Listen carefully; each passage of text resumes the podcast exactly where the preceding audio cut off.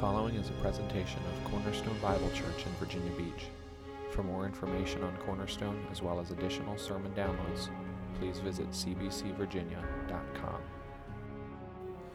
So I've been trying desperately uh, to figure out how to draw a helpful illustration from something stupid I did on Monday night. Um, but I have not been able to weasel it somehow into some sort of application or illustration in the sermon. So instead, I decided I would just tell you about it. There's this guy, an announcer, who gets paid to say, I think, he gets paid to say one thing really well.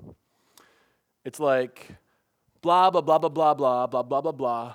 When we come back on American Ninja Warrior.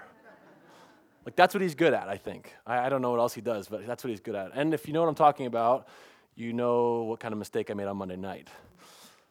Um, my week is normally as follows Monday, Tuesday ish, I take a look at where Stacy's going to be, or I'm going to be, usually, usually where Stacy or someone else is going to preach. And I'm looking through texts and trying to figure out themes and understand it and think about the songs that we should be singing alongside of it and uh, scripture passages that will support it and help us think about where we're going. And then Tuesday or Wednesday, I begin picking the songs and putting them into PDF forms. And by Wednesday, I'm trying to send them out to all the musicians so that they have an idea of where to go and they can practice, etc. By Thursday, Friday, usually I have a formal sense of uh, an order of worship that I send out so that all the musicians and everyone that's involved with reading scripture or praying or even some of the other st- people that are helping out there have an idea of what we're doing overall. And then usually Saturday's free, um, usually, unless I'm behind and I gotta send something or someone says, hey, you forgot to attach this music, something like that. And I send it out again if, if that's a problem. So normally, for one night to be skipped is really no issue. You know, like I can, I thought to myself, I can, I can probably skip a night. So on Saturday night, I stumbled across this show called American Ninja Warrior, and that's a different story altogether. Um, but the season finale was coming up on Monday night. So, and I know some of you, you don't want to actually admit it, but you might have watched it. All right. So I, I, I was like, I, I would like to see this. So I'm sitting there on Monday night, enjoying it, relaxing, wishing my forearms were a little stronger than what they currently are.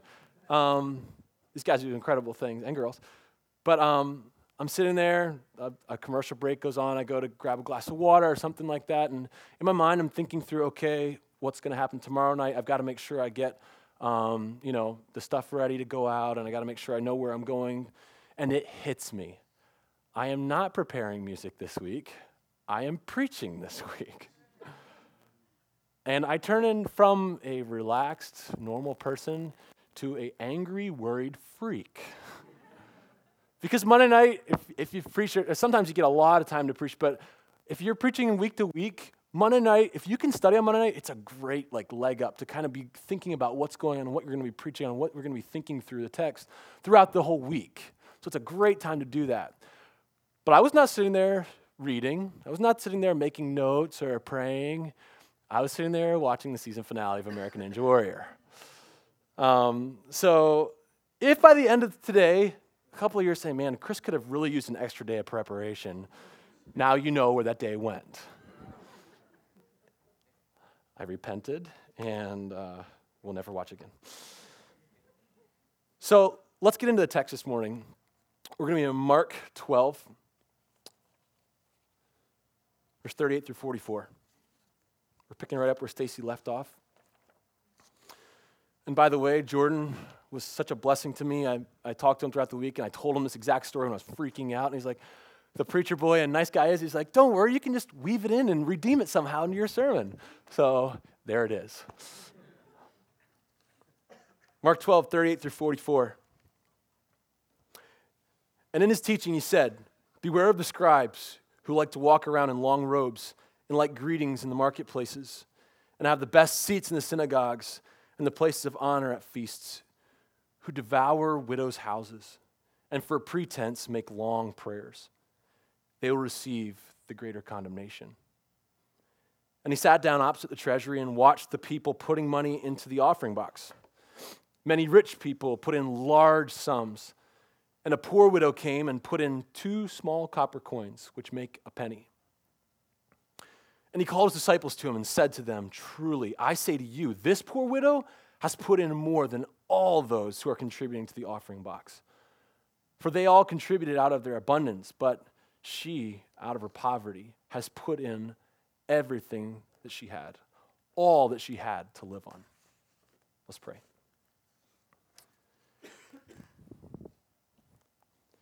God, you are glorious and great and kind and patient.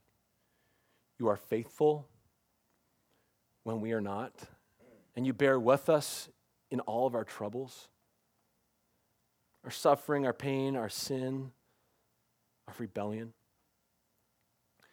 We are receivers of your sovereign grace. We're not wise according to the worldly standards. We are not powerful, and none of us are of any noble birth. But you choose us, and you have chose us, weak, foolish people, to proclaim Christ to the world. And you tell us that this word of the cross is folly to those who are perishing, but to us who are being saved, it is the power of God. Work in us powerfully this morning through your gospel, Lord. It is your good news to us, and we need it. Would you work through these weak, creaturely lips your grace to your people? We ask for you to work in us. Amen. I think probably the best way for us to, to get into this is just to dive headfirst into these texts and, and, and see this first part. There are two sections here we're going to deal with today. Um, the first one is his teaching. We're going to start right into it. Let's go right into it and start from the beginning. And in his teaching, he said, Beware of the scribes. Now, who are the scribes? Stacy has talked about this already. This is a group of men made up of scholars and teachers of the scriptures. Their whole job is to be custodians of Jewish tradition and law. They are to be about it, to deal with it, to work in it, to memorize it, to know it, to write it. Everything, their whole job is to be about the scriptures. This is the dealing, this is the people we're talking about. Jesus begins to describe these scribes, get that? And what they like and what the things they desire and what the things they think are so good for themselves. Number one, who like to be to walk around in long robes. They're distinctly different robes. These are not the regular robe of the day, all right? So there's a different garment that's being worn here. It's a different material, it's a different color. Normal Jewish tradition is wearing different colors, many, several different colors. These are white. They have long tassels that go down to the ground, these prayer tassels. Um, they're, again, they are distinctive compared to everyone else's. They are distinguished and respectable clothing, something that sets them completely apart from somebody else. We're told that Jesus says, Beware the scribes who like these long robes. And they like greetings in the marketplaces. Now, are we talking about like your friendly neighborhood Kroger that is like nice cashiers? No, we're not talking about that. We're talking about these greetings in the marketplace that are some sort of a respectful, um, like kind of a, a, a social thing that they did. When the scribe would walk through a place in the marketplace specifically, those that saw him coming, if they weren't doing something specific, and that was the that was the caveat, they could do if they were doing like a specific laboring task, they didn't have to do this. Everyone else would rise and they would say, Father, Master, Rabbi, these, these, these titles of great worth, and they're very much a sign of respect. Jesus says they love these. They're verbal and physical, again, rising to acknowledge them. The third thing to see here so that they like to walk around in long robes, they like greetings in the marketplaces, and they have the best seats in the synagogues and the places of honor at feasts. The seats in the synagogues. So up here we have a front row, and some people will sit here because they want to hear better, or some people just sit here because there's nowhere else to sit, or some people, I don't know why. But that's not what we're talking. When you try to get a best seat at a concert or something like that, sit up front, you're trying to hear well or something like that. That's not what we're dealing with. The seats that we're talking about that these guys would sit on would be like up here seats. During the sermon, during all the parts of teaching that's going on, they would be sitting up here so everyone could see them. They're developing some sort of a, uh, a pattern here, why they like these different things. They like to be up here so that they can be seen. They stand out. They're different from everyone else. They're respectable and distinguished. And of course, the pl- these places of you know, great uh, honor at feasts. In these times, it would be very normal to have um, a feast and you'd throw a big party. And you'd have these men, these scribes, usually like a specific scribe and kind of his posse come and be part of that to show that you were in with a good crowd, respectable. And it showed much, uh, you know, a lot of cloud. And it showed that you cared about those kind of things. And the scribes loved to be sitting at those seats of honor, distinguished, set apart in front of everyone so that the whole crowd could see it was at the feast. So these are uh, the things that they like. Again, it's a place of distinction and respect they love. Up to this point, the list is like, ah, you know, not that good, but uh, we're going to take another turn now, and it's going to go to specifically negative. These are not nice words. What does it mean when the text says these are men who devour widows' houses? This is going to take a little bit more time to explain. So, the scribes are not paid for what they do. It's not, you know, in their culture that was considered would be like, uh, you know, sacrilege to, to pay someone to work and study in the scriptures. So instead, they, they really lived off of subsidies and different generosities of the community. And people would, you know, offer their houses, offer their food, offer all these different things up to them. They didn't get paid for their scribery. They actually considered part of the poorer class and they were uh, because they didn't technically didn't make any money. They didn't bring home a paycheck. They didn't do business. Instead they were again part of the poorer class that was given these things. Instead these guys like this stuff. Again like i said the people were generally encouraged to show hospitality to the scribes and as a result there are abuses. You know any system that's like this? The idea can be abused and eventually they say hey you're supposed to be supporting me I'm the one that's given up, you know, business or my life of whatever else that I want to do, and I've given myself to the scriptures. And my whole life is about this. You need to give to me. Is that a right attitude? No, it's an abuse, but that, that's what's happening. And whether or not this phrase is figurative to show that Jesus views these men as scoundrels, or whether it's actually more literal, and he's speaking specifically to describe the misuse of widows who are generously supporting them through hospitality, the point is the same. The message is exactly the same. The scribes were using the resources that God was given by the people for themselves. They were sponging it off of them and doing the things that they wanted and enjoying it for themselves. Again, all these different things. We saw a huge list of these things that they love, and they were doing it for themselves, for their own pomp and glory. And all this was a detriment to these widows. And so it was said, Jesus says that they devoured widows' houses this way. Essentially, they're abusing them widows who have nothing. They've already lost their husband, their status, their everything. What does it mean then? The next phrase, I know we're moving through this fast, and there's a purpose here. We got to get to a lot. Who devour widows' houses and for a pretense make long prayers. Um, simply, these are not prayers of genuine belief and need. These aren't prayers that are to one person. These are prayers for pretense, for others to see. Why should we pray? Is the real question here. Why do you and I pray? Why should we pray? Because we need Him. We know Him, because we're obeying even. We're obeying Him and we love Him and we want to obey and pray and know. We're also in need. We need Him. We can't do the things that God can do, so we need Him to do them. We ask for the gift of faith. We can't do it, we can't muster it up. We need Him to do it. Instead of this, there's an ulterior motive here that the scribes are dealing with. They are for pretense, or so others can see. That's the idea here. To show off to others, they're making long prayers. They know how to say all the right words they roll off their tongue and beautiful, and people say, wow, they know how to pray. And they are, they're good. They're, God must love them a lot. So these long prayers are for others to hear. Like the rest of the things on the list of the stuff scribes like. This was something that made the scribes look great, distinguished, generally awesome. But then we come to Jesus' commentary on these guys at the bottom of this who devour widows' houses and for a pretense make long prayers, they will receive the greater condemnation. Or another legitimate translation for this is they will get abundant judgment.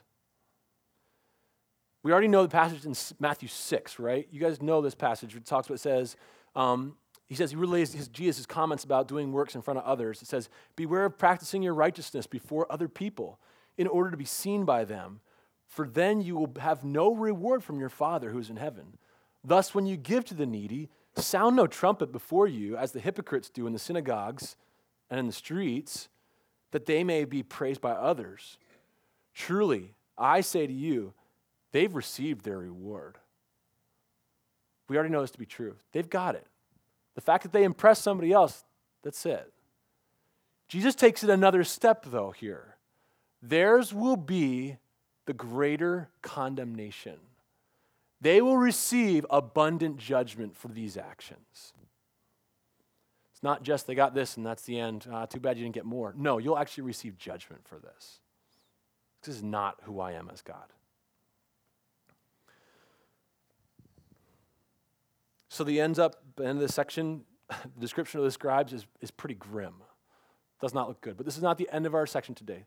Let's move on to a very familiar story. And don't worry, I'm not end with that and just leave you hanging and that's it. We'll come back and look at these together because they're very important to be taken together. Let's move to a familiar story, a story that Mark has purposely placed right here. The setting, let's read, and he sat down opposite the treasury and watched the people putting money into the offering box. Many rich people put in large sums, and a poor widow came in. We'll stop there for a minute. He sat down at the treasury. He moves in. He moves into where? Where is he sitting in the treasury? Is the place inside the temple. He's moving into the temple, which is going to be very important as we move through Mark. When we get to Mark 13 next week, we're going to see how important that Jesus is making these kind of declarations and he's showing what's happening here in the temple. It's going to be very important for where we're going and how Jesus treats the temple and how he is letting them know they're treating the temple and how they're abusing it. So, again, we're in the temple. That's important. He's sitting at the temple in what's called the court of women. This is because it's an enclosure of the sanctuary where women and children can actually come in and worship. That's as far as they can go. And this, this is where several chests of money are, are situated. Many of them, most likely from the research I've been able to a little bit, is they probably look like trumpets of some sort. And that was really so that no one would steal. you know, they come in and they have a nice big place and they're made of metal. Remember, coinage on metal, clankety clank, clank, clank, clank. It's all going down there. Nice, loud. Man, money's coming in. This is good. You can see this. This is the big stage it's set here. All these different places where people are coming for their offerings. Very noisy indeed. Jesus is sitting there watching, and he says, and, and Mark says, many rich people put in large sums. And a poor widow came and put in two small copper coins, which make a penny. The story is very simple person after person open their bags of coinage and they make that loud you know have you ever been to like a Coinstar? is that what it's called at the like the you know at the front of like a grocery store they have that and people are bringing in like five gallon buckets full of coins. I don't know where they got them but uh, like and all that sound it makes a ton of noise and you're totally distracted and you know she may be ringing you up six times for the same product but you're looking over here you know because there's all this stuff going on this coinage happening. This is the idea. It's making a, a big show. Jesus says they put in large sums of money. It's so real that he can say that. It's not like discreet when they were passing the plates and oh, I have no idea how much she gave. I don't know. I can't see it. it. Looks all looks like paper to me. This idea is very different. You could see everything that was going in. Not necessarily the amount, but you knew it was a lot. A lot of clanking. That's probably a lot of money. So in walks a widow. Actually, a poor widow, Mark notes. Not just a regular widow, just a poor widow. And she approaches the offering containers, places two of the smallest coins that are in circulation at the time. They're the two smallest you can even do. Two of them together make a penny. Compared to the rest of the givers, this offering was probably not even noticed or recognized. No one saw it. Instead of the clankety clank clank that you know we're looking for, it was a very, very different sound like ding ding. Like you know that like when you're trying to save something in a window somewhere, like on the computer, and like you hit save and you didn't fill it all correctly, and it's like ding, ding, and you go back and click it six more times, you think your, your mouse is bad or something, you know, ding, and like, oh yeah, I got to go back and fill it. That's the sound, ding, ding. They don't even get to click it more times. It's just two. That's it. Ding, ding. As opposed to the Coinstar. No one notices. No one cares. That's not true. One person cares. one person notices. So much so that the next step in this process is not for him to just say, Wow, that was amazing. He calls his disciples over. He doesn't make a comment. He doesn't, Mark doesn't like here just for his readers. Jesus brings his disciples over because it's important enough for them to know something big just happened. And no one saw it. No one saw it. You can be sure that no one, no one cares. No one saw it. Jesus saw it. He responds, he brings them over. This is an opportunity to teach what discipleship to Jesus actually means. Jesus now says, when we read, Truly I say to you, this poor widow has put in more than all those who are contributing to the offering box. For they all contributed out of their abundance, but she, out of her poverty, has put in everything she had, all she had to live on. Let's start with this phrase at the beginning. The first thing he says, Truly I say to you. Some of your translations might say amen, something like this, this idea. And usually this would be something that you responded to someone when they would say a, a true saying, or maybe something from scripture, and people would, you've heard people saying amen or truly. The idea is that they affirm this, there's approval, or that's right. Like, yes, what you're saying is right. Jesus, however, has the gall, the pretension to, he's the only one that does this, by the way, to say, Truly I say to you. Like, do you get that at all? He's going into his temple, he's the king. He's always right. And he says, Truly, I say to you. Now, this isn't the first time we've seen this in Mark. I get it. But it bears, it bears us the time to think about this and to note that he would say, Truly, I to say to you, listen, this is important. I approve it. I pursue God with my whole heart. I am his son. Listen to me for a moment. It's going to carry some weight. And then he tells them what he's going to talk about. He says, Truly I say to you, he's not pretentious, he's actually just the king. Jesus is going to teach on kingdom, get this, not evaluation, valuation. He's going to teach about kingdom value here. The disciples have seen, you know, or heard the gifts of money from everyone else, putting in the offering box, passing through, um, but Jesus wants to tell them about one widow, one woman who put in two tiny coins. And at this point, I was going to actually hold up the two widow's mites that um, Stacy has and he was supposed to bring for me this morning, but he didn't bring them. So I'm sorry, and you can mock him later. he told me to say that, so that's not reason. They're tiny. They're tiny. He's drawing, he's drawing attention to this one. Why? We should ask that. That's the first thing. Why is he asking? Because He's going to explain himself. Because she exemplified what it meant. Get this from the last time we've been talking here, not just me, what Stacy's been covering these last couple Sundays. It, it, she was exemplifying what it meant to love the Lord your God with all your heart, soul, mind, and strength. She exemplified it. She came to him not to give out of her extra, not to give out of her surplus or her earnings for the week, or it got to the end of the month, she's like, oh, good, I have some left over and I can give that. It's not what he says. Jesus says she gave out of her poverty. In fact, it was everything that she had, everything that she had to live on. This gift would then, if you think about the whole picture, then, would put her in a complete, a place of complete dependence on God Himself. She had nothing else. Jesus is pointing this out. It is now that we finally get to the crux of today's teaching, what we're here to talk about this morning. Jesus wants his disciples to understand how kingdom values work. When a temple bean counter opens up those, those big chests, right? They get out there, they get on their table, and they get and they work it out. Evaluate the giving, he counts, and he finally gets to a numerical value. He probably writes it down or makes some sort of a record. That's how he is, a, a, uh, you know, looking at the giving. When Jesus looks at the giving or the offering, he doesn't even look at the box. Look what he does at the beginning. He sits down to watch the givers come in and to see each one of them and what they're doing. He's not concerned with how much goes in the box, he's concerned with you. He's concerned with the person. Like, like that, that kind of blew my mind. Like to think that, like, okay, yeah, right, God's got to have like somewhere where he's thinking about, he knows I've given this many hundred dollars last month and this much he is looking at you, your heart, out of what you are, what He has given to you. And this woman, he sees this. When Jesus counts, he looks at the person giving To God, giving is not about the gift, but rather about the giver and their heart. The irony here, get this, is the woman who had, in all cases, in all descriptions, less, is now the one who is said to be the one that gave more.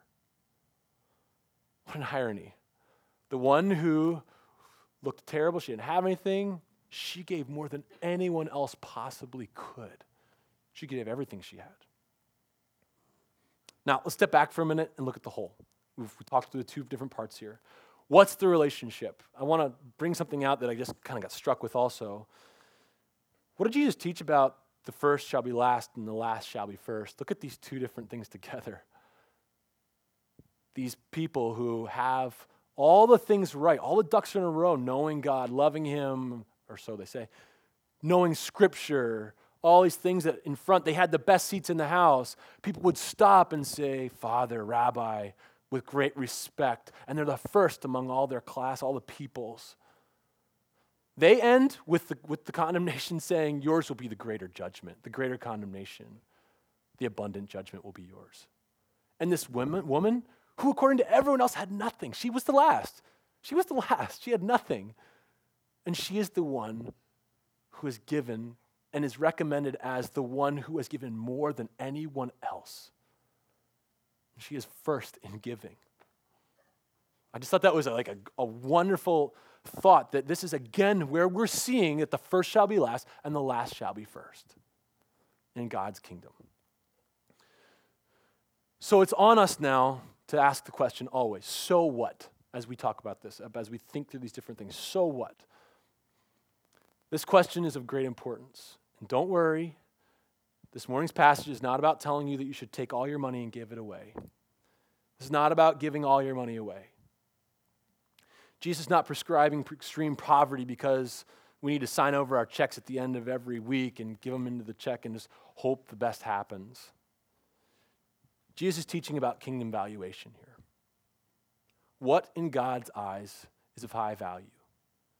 Money? Stuff? Time? People? Yes.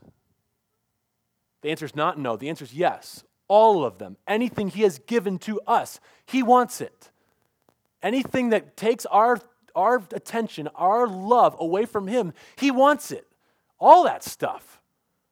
All this stuff means something because it means something to us, so He wants to get it out of the way. And recognize that the most important thing is your heart. Stacy said this, the scriptures have told us over and over again. Yes, any of these things is what you, what, you know, is what you have. We don't know this woman's whole story, but Jesus tells us what we need to know. She is a poor widow. She has no husband. She has no status. She has no abilities. She has no means. She has no money.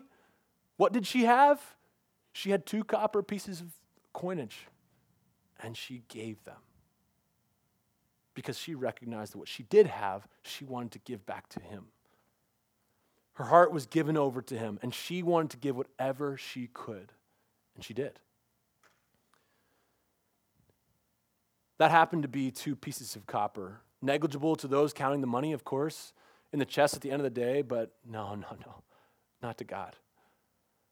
Yeah, remember, I mean, if you think about this, if you and I were to go back and count, you know, the guys that are, the different guys count, the different ushers that count the money, and we count these different checks. This one's for two thousand dollars. Wow, this one's for two hundred fifty. That's great. This one's for oh, here's a couple hundred dollar bills. That's great. Oh man, I forgot. Could you pick up those two pennies off the floor? I forgot about those. Right? Is just me that feels that way about two pennies? No, it's you. You feel the same way. We live in a world where that's not important. God doesn't care about that. He wants her heart, and she gave him his heart, her heart.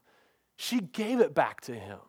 She recognized that all she had, she could give. She couldn't give of her time. She couldn't give of her husband's household. She couldn't give of this and that. What she did have, she gave because she loved him. She had no means and she gave it. He knew what it meant to, for her to give whatever she had. Her heart belonged to him and she gave it to him.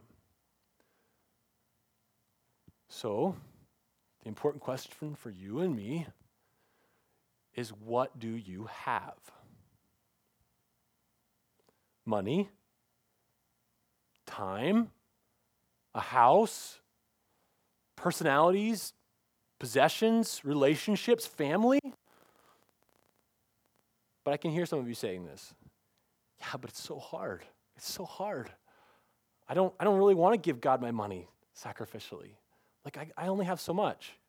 Or, I, you know, I, I don't really want to set aside, I can't set aside that much time to pray. Or, like, I can't, it's really hard to set aside time to really get in His Word and read. It's, it's really hard, and I, I don't really like it. And, you know, I, I don't really want to serve to help out in the kids' ministry because I, you know, I really don't like kids. And, I mean, the truth is, I'm pretty selfish. I really don't want to have my community groups over because they will destroy my home. I know we have these, all these kids and they destroy my house and it's terrible. I hate it. I don't want to do that. I really don't want to have relationships that God has given me for his kingdom. That'd make things awkward at work. I really don't want to do that. I, I, I mean, I'm just being honest. I don't really want to do that. I don't really want to spend real time like with my family and like discipling them. That's just hard work. I have one question for you. Are you certain that you know Christ at all?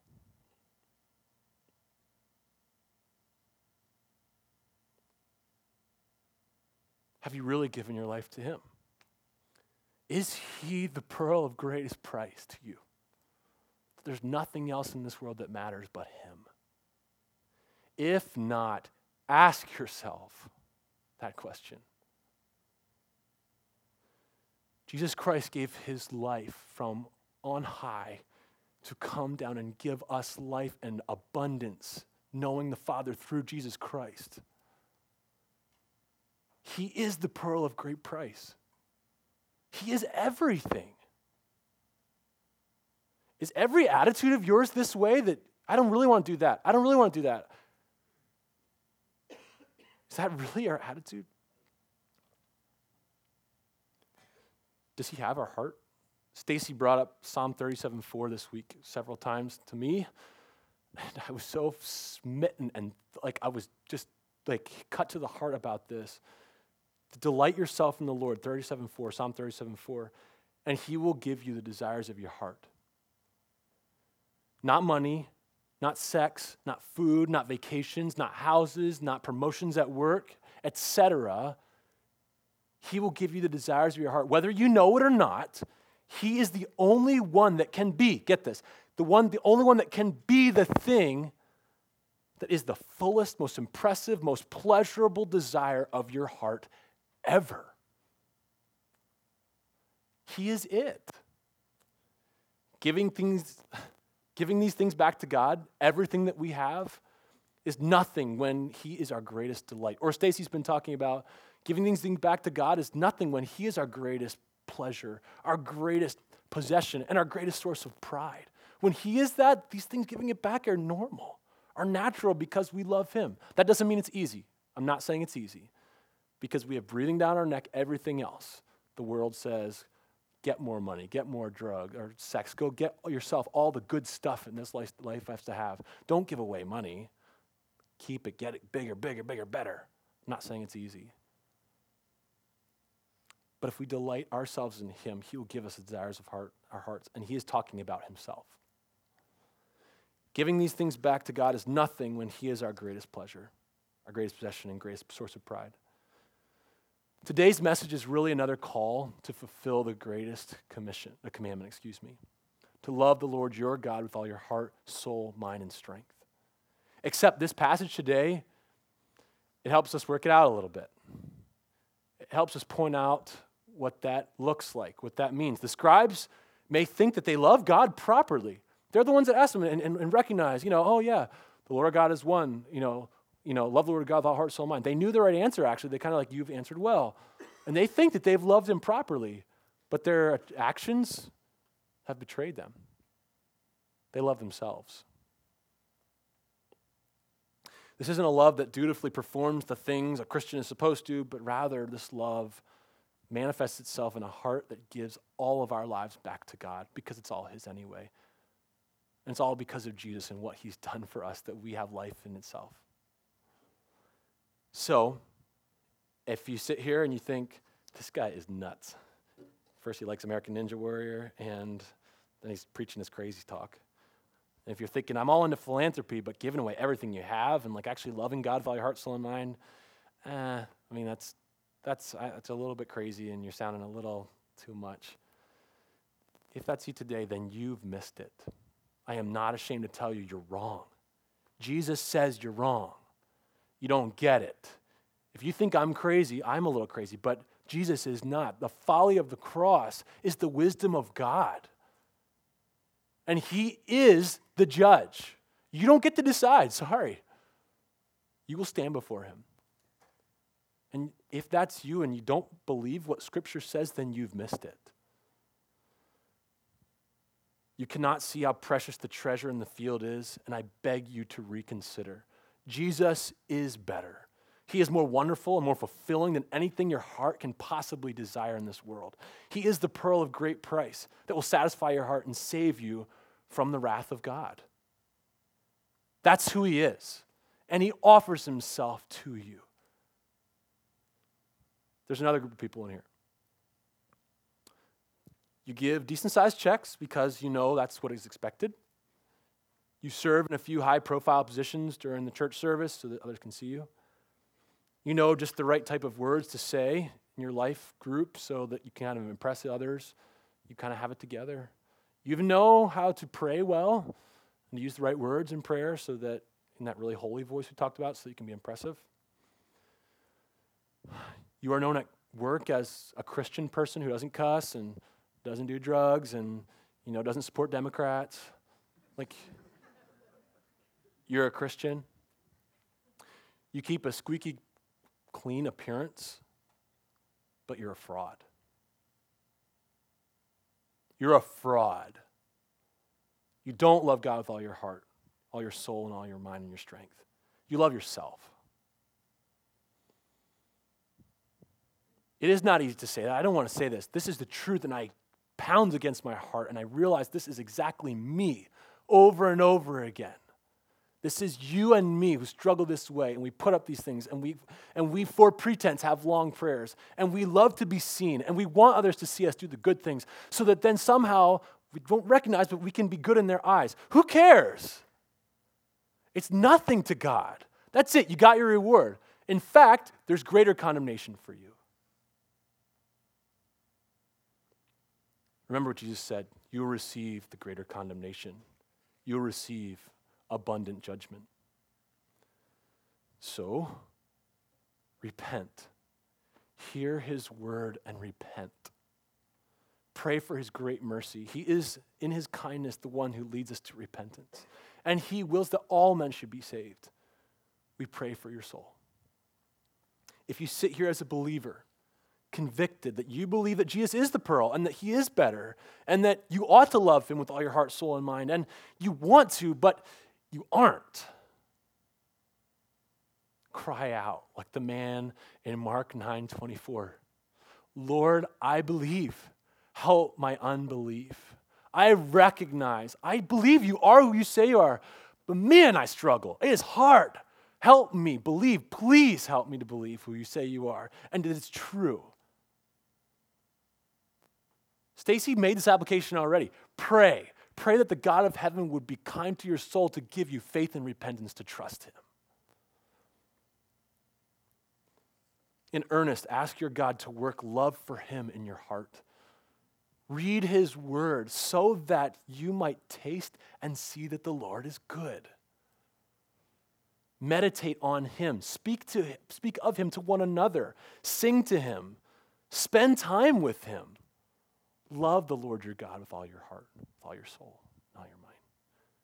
He alone can change us and make us like him. Let's pray.